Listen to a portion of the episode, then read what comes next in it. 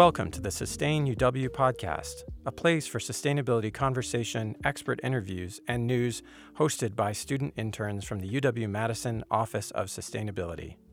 We want to know what's up with sustainability and where should we go from here? Before we dive into today's episode, we want to remind you that the opinions expressed on this show do not reflect the views of the Office of Sustainability, the University of Wisconsin Madison, or its Board of Regents. Now, let's get into today's show. Welcome to the Sustain UW podcast. I'm Kylie and I'm hosting today's episode with Gigi. We are going to learn about urban and organic agriculture in Kenya and on UW Madison campus. Today we have Jake Breit with us, a UW Madison senior, who will share his organic farming journey in Kenya with us. He's involved with everything sustainability here on campus, including being the ASM Sustainability Chair. Jake, hello and welcome. Uh, could you please introduce yourself to our listeners? Yeah, of course. Thanks for having me. I am Jacob Breit. I am a senior at UW Madison. I use he, him pronouns. I study global health and organic agriculture on the pre medicine track. Um, I am the Associated Students of Madison Student Government Sustainability Chair. And I am also the Associated Students of Madison SAC Student Advisory Committee Sustainability Board Chair member. You had an internship with the CDC in Kenya this past summer and are actually moving there full time in August. So, could you tell us a little bit about your work with the CDC and what your future plans are? Yeah, for sure. So I had the opportunity to study with the School for International Training. Uh, with that, we had a bunch of language classes and cultural immersion experiences, and we had um, the opportunity to find internships.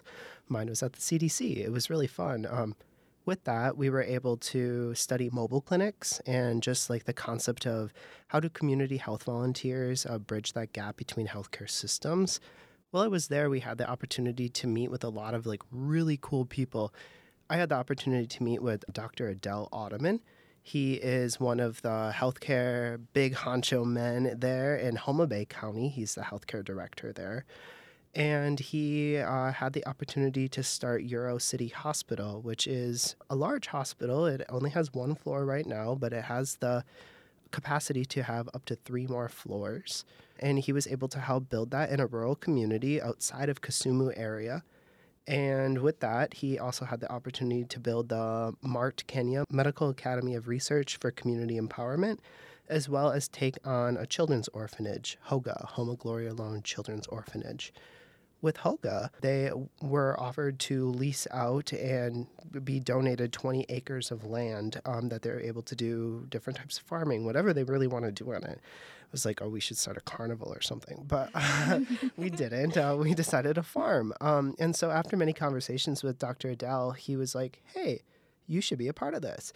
And so then through more conversations and a little bit of reluctancy, I, I, agreed. And so I am now the international executive director for that triad of the hospital, the Medical Academy of Research, and also the Children's Orphanage. What's really awesome is that with the horticulture department and the organic collaborative that they started last year, we had the opportunity to start the organic agriculture certificate program, or equivalent of a minor.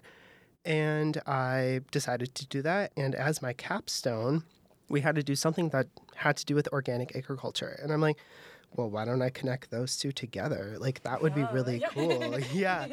So I was like, well, why don't we like start the farm? And so Professor Tom Bryan in the Department of Horticulture has really been helping me a lot. And we have been signing lease agreements. We've been working with lawyers for procurement.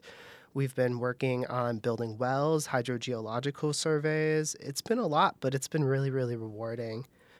Congratulations on all of your accomplishments that you've made so far. So, when you move back to Kenya full time, what is your daily job kind of going to look like? Yeah, so I'm going to be moving there in August of 2023 and I'm going to be I'm continuing on my research with mobile clinics and community health volunteers. Um, but another really really big passion of mine is continuing on with this farm. We are partnering with Jaramogi Oginga Odinga University, and we are going to be doing a research study actually connecting um, basically how organic agriculture works and the connection between um, macro and micronutrients to understand that connection between the two, and then to be able to see like are we actually getting an increase increase in uh, conventional agriculture um, for macro and micronutrients or organic? And like, how does conventional and organic kind of change the system? And when you're saying macro and micronutrients, are you saying like what people are receiving when they're eating those products? Yeah, yeah. So basically, with Home of Glory alone, they have around 150 students or um, people living there. Uh, they're any age between three and some are like upper, tw- mm, like 22 ish is kind of the max, and then they're able to go on to other things. And so they've been seeing a lot of issues of macro micronutrient deficiencies within their community. And so we're working with the uh, Internal Relation Board and we're working with um, Jaramogi Oginga Odinga University and their research staff. And so we have many ethics boards interplaying within the system to make sure that everything's okay. And we're working with a local dietitian to be able to understand the nutritional surveys uh, preemptively before we do any sort of bringing in new organic systems. And then uh, once we start growing the organic products, which we'll be doing um, livestock, uh, dairy cattle, and beef cattle, as well as produce. So, like fruit trees and different types of vegetables and planting crops. We're going to start to grow the plants, and then we're going to see um, is that impacting their nutrition status for everyone that lives at the orphanage. That is so interesting. You mentioned organic and conventional farming earlier. Could you just describe the differences between the two for listeners who don't know what exactly you're talking about? Yeah, for sure. I mean, don't get me wrong, I have only taken probably four classes on it. So, like, I'm not going to know everything for sure. But the organic framework is basically just like these principles of what organics are. And so, maybe we can take a step back and think about conventional systems and what organics aren't. So, conventional systems are basically, I like to think about like the industrialist sized agriculture where they don't really take into consideration like what are the stewards of the land doing. They um, oftentimes have very like degraded lands. The, the soil health is not very good. They don't take into consideration genetically modified crops or organisms, GE crops or GM crops, things like BT corn that they don't understand that the productivity that they're able to produce with that has detrimental impacts on the environment around it because they are a plant. Like corn, whether it be conventional or organic, is a plant. And so for things like BT corn, um, it's able to cross pollinate with other things in the le- uh, natural ecosystems. And so it has this like s- kind of snowball effect of like, oh, now the insects are out of balance, and now the little critters that are able to eat the insects can't like eat insects because there are none left. And so that's what I kind of think about industrial agriculture. It's very profit driven. And there's not really any consideration of the land or the community or like the actual agrarian principles. In contrast, organic agriculture is really interesting because they have international standards and then they also have standards for the United States. What's really interesting is that it's quite costly actually to get into the organics system. You're not able to plant on your land using fully organic certified uh, for many years before you're actually able to get that um, premium price for it. But so that's kind of that's kind of a downfall of organic agriculture. But in the positive light, they are really focused on increasing soil health. So making sure that they have things like cover crops that they're able, like after they, let's say, take all of that corn off the land, that they plant another thing on top of it that helps with like nitrogen fixation to put the nitrogen and the nutrients back into the soil and to make sure that they think about crop rotations to make sure that some plants take certain micronutrients out of the soil and so planting a different type of crop in there so that it can replenish the system.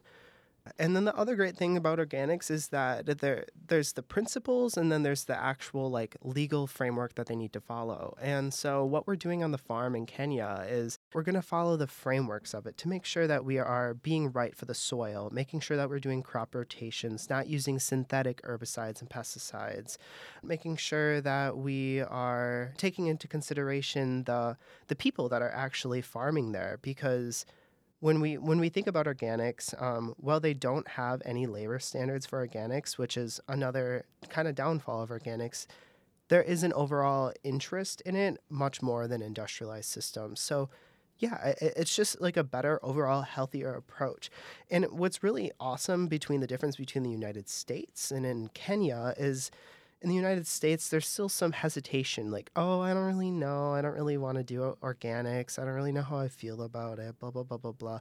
But whoever I have talked to largely in Kenya, they are like gung ho about organics. They're like, yeah, sure. Why wouldn't we do that? That just seems like the right thing to do. And so I think that's really interesting because everyone there's like that some sort of like American exceptionalism that like is not really there when it comes to agriculture. And so I think it's a really beautiful thing because I don't have to try to like change their thoughts or change their perspectives. They're right there with me. They understand. Yeah. Yeah, no, I agree that how you said that conventional farming is very like profits driven and therefore they want to to maximize those profits it's increasing the amount of fertilizers and pesticides and everything to increase that plant growth, even though it is detrimental to the soil. Um, and honestly, actually causes you to have to use more fertilizers mm-hmm. because you're degrading that soil and it's just this perpetuating this cycle that I think how you mentioned all those benefits of organic is trying to first of all maybe just like educate people and also make it like worthwhile to farmers to do organics because right now I feel like conventional farming if you're trying to make a living right now that's what you can make the most income out of. So just kind of shifting to the organic framework. Could you talk more about the method of organic farming that you're going to do in Kenya? So are you doing more like what plants are you doing? Um, composting, like what kind of fertilizers are you using? Sure. So the way that we're doing the um, we're doing the fields in Kenya are it's 20 acres in total it's going to be split into two different 10 acre sections. The plot A is going to be for produce, plot B is going to be for livestock. For the sake of this conversation, we could talk about plot A. So, the way that we're doing it is that we're working with Professor Tom Bryan right now to understand irrigation systems and using solar panels to be able to build a well and pump up the water, send it out in every which way using different types of pipes to be able to irrigate the soil we did a soil analysis. We figured out that they have a lot of volcanic ash, a lot of clay. So that means that we need to increase the soil organic matter. The way that we're going to be doing that is through raised bed systems, which um, is common in a lot of urban agricultural centers because you don't have to tend to the ground below it. You can actually just build up the ground that you like. So, the way that we're going to be building up those raised bed systems is we are partnering with local producers of livestock and also carbon sources. So, like brush and trees and cabinetry and things. And they all follow the organic principles as well. And so we're going to be taking the manure and the livestock waste, and we're going to be taking the carbon sources, and we're actually going to be making micro compost piles as a raised bed system. So the compost there, because of the humidity level and also because of the temperature level, it, it takes around one growing season. So like between like four to six months, depending on the crop we're going to be able to incorporate that because the best type of soil that you can have is actually right under the compost pile in general. That's like the most like fruitful soil.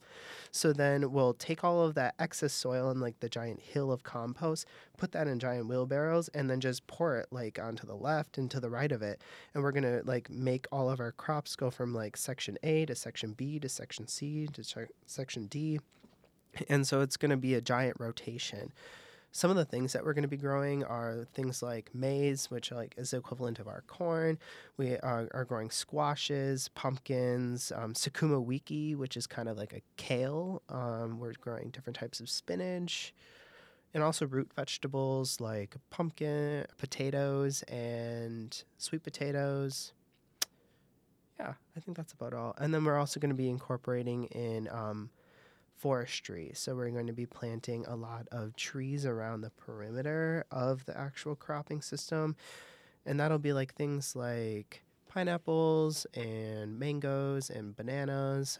They have a lot of really interesting fruit varieties and like passion fruit and the interesting thing is is that not only will we be able to um, give out that fruit but it also adds an additional um, balance between like the actual plants that we're growing but then all the little critters that are part of the system as well they're able to live there they're able to seek shelter there And then it also helps a lot with drainage and runoff because if they have that giant deep root rooted systems of all the trees, it kind of holds all the soil in place. That's super exciting, and that everyone's gonna have like fresh, healthy, accessible foods. Yeah. And also, will community members be able to like help work at this farm, or is it more just like they're provided with this food? Yeah. Um, so that's like the biggest thing that we're trying to work on right now is we have around 35 full-time staff members, which is a lot. I'm like, oh my God, how am I supposed to handle all of this? You handle all of them? Yeah. Oh my goodness. Thrown right into it. yeah, I know. I just got the whole list of all of like the staff members and like their age and like everything and where they live. And what the awesome thing is is that they all have really amazing farming experience and but they only get paid around $2 a day for what they do. And so what's really awesome is cuz we had a lot of meetings with just the community members in general, just like the stakeholders of the community and just asking them what are the things that you need? And out of all of those meetings, around the 16 that we had, they identified we need to get paid more, we need to eat more, we need to eat more nutritious food, and we need we need jobs. And so the way that we have it worked out now is with all of our staff members, they're going to be able to get paid $5 a day. So it's an increase in $3. And they're going to be able to work shorter amounts of time throughout the day. So they only have around eight hour shifts rather than like 14 hour shifts, which is commonplace for farmers in that area. And then they're also going to be able to be served three meals that we will provide for them during their um, farming for the day. And they also don't need to work seven days a week. Uh, they can work as many or as little as they want, which is really awesome. And all of the farmers that we have are, are going to be able to move back home because they oftentimes move far away from their home place to be able to go and find work. So they're going to be able to come back to their actual community where they feel like their family is and where their home is and so they're going to be able to work right on this farm and the other awesome thing is is that we are definitely not profit driven that we are not going to be selling any crops until everyone is fed and the, the amount that we are producing is enough to feed the community members so all of the workers and staff members are going to be able to take as much produce home as they would like. And we're also going to be giving all of the produce to all of the people that are at the orphanage as well. And once or if we make excess produce, then we can talk about selling things. Wow, that's an amazing mission. That is so cool that you are changing those workers' lives and giving them a better work experience. And you mentioned a little bit about how you are going to be giving this food back to the community. Do you see any other positive impacts that this farm will have on the community besides just being given the food? Yeah, one of the main things that we've been working on as well is I have three interns at the University of Wisconsin, and we started um, this youth campaign in August. With this youth campaign, each of the four of us, we are in charge of different aspects of what makes up the Kenyan lifestyle. We have weekly meetings with all of the orphans, and we talk to them. We just have basic conversations like, what are your hopes and dreams like what do you what do you hope to see in the world what do you see as issues in the world and that's the kind of nitty gritty thing that we've been looking to into is like what are the issues that they're facing? And so we're, we're not telling them to do anything by any means and we're not we're not guiding them by any means. We're we're providing them resources. So we've taken four different um, groups. We split them up into groups of about 35 people and we're um, each of the interns and myself is in charge of one of those groups and i'm in charge of the organic agriculture section and so with these youth campaigns for my section we basically i send them what does organics look like around the world? and like how are people interacting with that? and then they take that information they share it with their 35 members in their group and what we've been looking in towards right now is we've been working with local government officials and we've been finding all of their contact informations and we're just going to basically be doing letters to the editor and saying hey we are the youth. We are from kisumu kenya and this is what we're seeing in our community right now and we don't like it. We want change. We want to seek change and so it's more of a community empowerment measure. And so the farm is going to be a really great way to show like we want organic agriculture, we want community based organic agriculture. Because like Kenya as a whole has been doing this for so long, and why in the last 10 years have you been trying to switch to this industrialized system? That's not how we've ever been for the thousands of years that we've been farming. Why do you think this is good as it is now? And they see like all of the industrialized systems have been making people sick. They've been making people throw up. They can't even eat the produce that comes out of industrialized systems because they're just so not used to it. In America, we've always been eating industrialized food, so we don't realize it. We don't get sick off of it anymore which is kind of scary, honestly. yeah. um, but yeah, so it, it's it's such an interesting perspective, and so I'm excited to see how that plays out that's exciting that you're working with the locals and the youth, like the next generation, um, to empower them and not. I feel like often we see Western ideals imposed in other countries, um, and instead working with their strengths and what they have done for generations that's been proven to work. So that's very exciting. So it seems like you're having a great experience in Kenya, and everyone's on the same page and wants to work towards using organic agriculture. So then, now that you've had that experience, how does that compare to the United States and Wisconsin and then Madison specifically. How can we be better with our farming practices? And I guess, like, what are the roadblocks that you see? So the way that it is where our plot of land is in Kenya, it's in very rural Kenya. So that that's two major differences, of course. There, there's like 300,000 people that live in Madison or something like that, and the like amount of population in the area that we're farming in is like less than 100 per square mile or something. So it's, it's quite smaller. But in Madison, it's really interesting because I always like to think about the the difference between the white farmers and all of the BIPOC people that are able to farm. Historically, BIPOC people are not able to participate within farming because we often think about who is an idealist farmer? Who who do we think about when we see a farmer? And it's probably like a white old dude and it's made it's made to be that way because they were able to have small family farms because you know they they took away all of the land from all of the Native Americans. They took away all of the rights of every person that wasn't white and that's when they decided to start farming in the United States. So that generational knowledge that generational wealth that generational amount of land that they have is by white people. And so I would like to think about that because we're in this new generation where everyone is starting to sell their farms. The, the land is going to industry. We're decreasing the amount of people that are farming as individuals, and it's more just large corporations. And I think it's kind of interesting because BIPOC folks aren't able to participate as well. And that's a really upsetting thing to see because one of the most dangerous places to live in the United States is in Wisconsin. We have the highest incarceration um, rate for black people in comparison to any other demographic of people in the United States. And that's it's quite frustrating. And the concept of food deserts is really apparent for a lot of people in in Madison in general for BIPOC populations, and that there's not a lot of access to fresh produce for a lot of people in Madison they wouldn't think that like oh we live in a liberal city but the issues are right here as we see it today. And with the increase in urban agriculture through things like adding in gardens to the front or back of your yard or uh, making community spaces where you're able to bring people together to be able to um, enjoy food it, it reconnects people not only with the land but it brings people back to a community especially coming out of covid now. It's like community is a really important thing and that we didn't have that for so long. And it's really nice to see that people are able to reconnect with what we had so long ago, to be able to connect with the land and our food and our systems. And I, I think it's a beautiful thing if we're able to promote that through urban agriculture. Yes, I fully agree. And also, like bringing agriculture to urban spaces will be able to increase not only the access to that clean food that everyone deserves and like has the right to, but also, like you said, increasing maybe people who are able to start farming. If you're bringing it into these communities, maybe bringing more BIPOC people into urban agriculture. We do have some examples of urban agriculture in Madison, but I do definitely think that there's room for improvement. Do you have any ideas on where we could start utilizing more urban agriculture?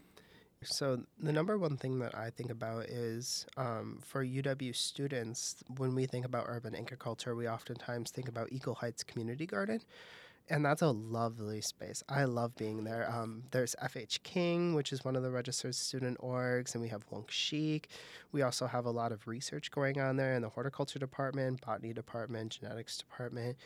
But I think about that's also like an accessibility issue. Like, um, oftentimes the bus is gonna miss the spot, or like it, it, it takes sometimes anywhere between 10 minutes for me to get there or an hour and a half and so like Yeah. that, that becomes that becomes a really really big issue and so i wish if i could see an idealist perspective that we had urban agriculture in like every area that we had raised garden beds all over to be able to just have the fruits of our labor spread out right before us and i don't know how exactly they would do that but we need to allocate more time and we need to allocate more space to the development of urban agriculture because when you think about urban agriculture it not only connects to the environment around us. It helps with diversifying the bioecosystem.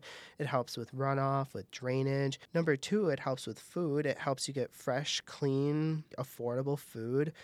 But number three it's the community system. It, it's so much more than just the food. It's so much more than just being able to go out there and get your hands dirty. It's like the connections that you make with people. And I think that's a beautiful thing because if you're able to take the time to slow down a little bit, especially in our American perspective, and as the per- perspective of a student where we're all going super fast all the time, it's really nice to slow down and get reconnected with what are we eating? How are we eating it? How is it being produced? And who's helping us get there?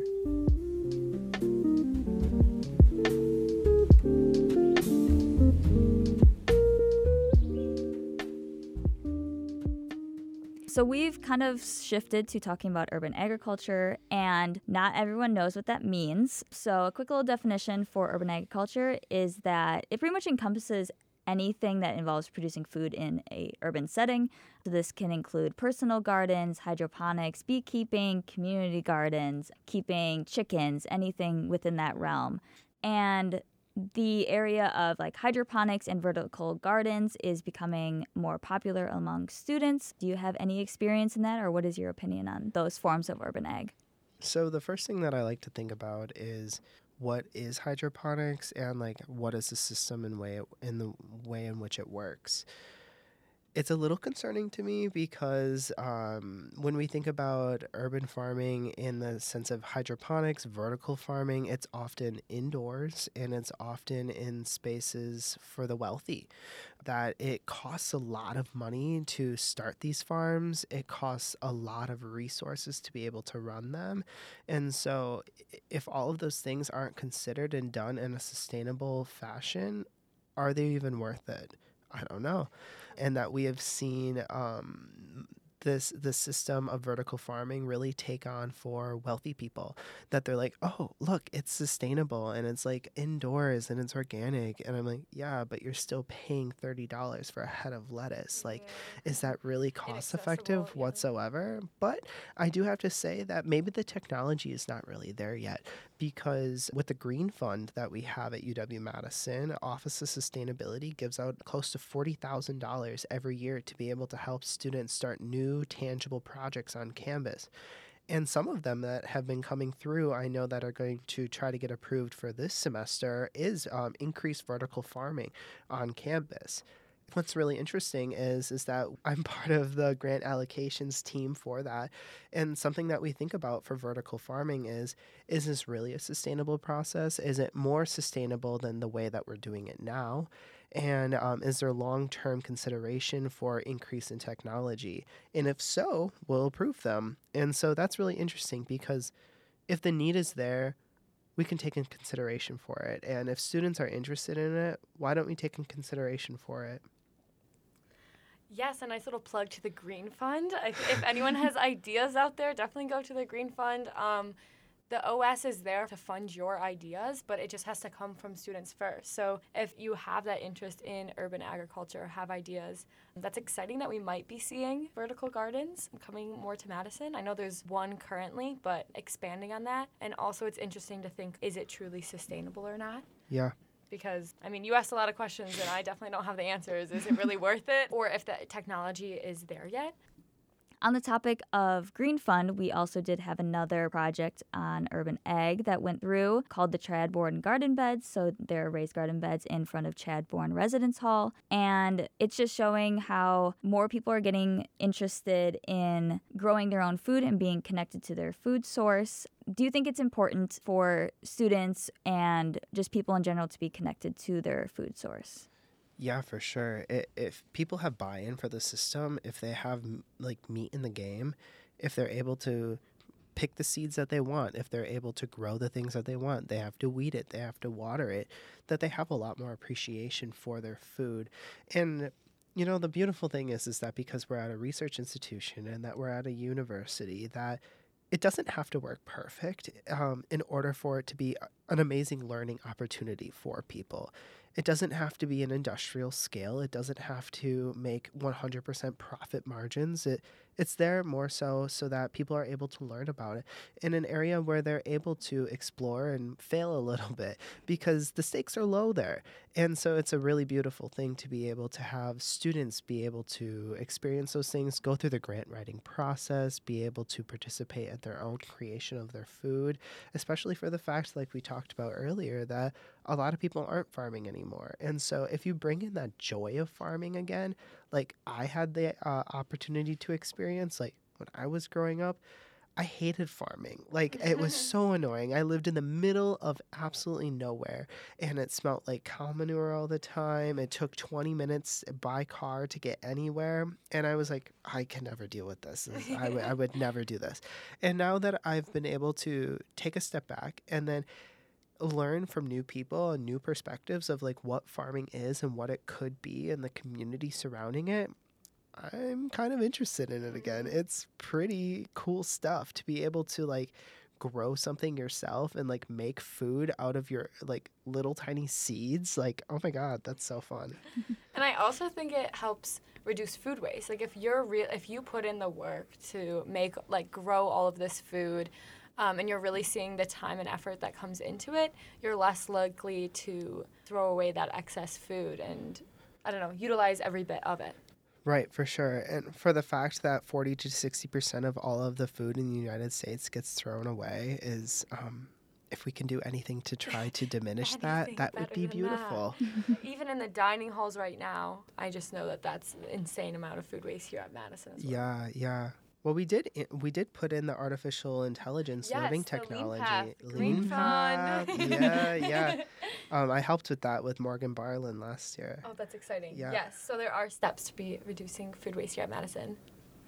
As we wrap up this episode, I just wanted to ask you how can students who are interested in your internship in Kenya get involved or learn more? And it doesn't necessarily have to be your exact one that you had, but if they're interested in your path, where can they go yeah, for sure. So I would recommend going on the University of Wisconsin's um, study abroad page. There is a lot of increase in the College of Agriculture and Life Sciences programs for sustainability in general and also food, um, farming. So there's a lot of really great opportunities for that. Um, also, check out the School for International Training, they have a lot of really great opportunities. And if you don't want to um, go abroad or if you don't want to do an actual full fledged program, I would check out maybe the Fair Share CSA Community Supported Agriculture Program. They do basically organic agriculture, and you're able to go out and volunteer, and then you're able to get a free uh, community supported agriculture box. So it's a, like a giant like produce box that you can get for a discounted rate if you go and volunteer with them. Another thing would be joining FH King, one of the registered student orgs. Maybe joining Sustain Dane, which is a neighborhood food solutions um, for urban farming. And then also join the ASM Sustainability Committee. Woo! We talk about it all the time. Yes, so everyone, please, if you're interested in organic agriculture, look into those options that Jake just mentioned. Thank you so much for coming on today, Jake. And do you have any other closing remarks?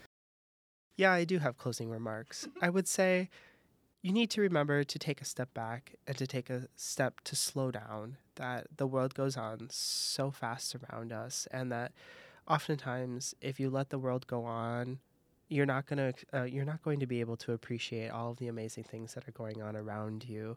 That agriculture is going to happen whether you participate in it or not, but if we continue to do it the way that we are, we're going to continue to increase the industrial, industrialized systems. We're going to continue to deplete the soils of all of their nutrients. But you are the person to make the change. You can you can wake up every day and choose to either not think about it or just kind of go on about your day without it, or you can change by taking a stand, by making your voice heard, by making a change. And yeah, so I would say take a step back to think. Thank you. Thank you. That was very Make me inspiring. cry on the podcast. yeah. Well, that's a little uh, word of advice from Jake. Thank you very much.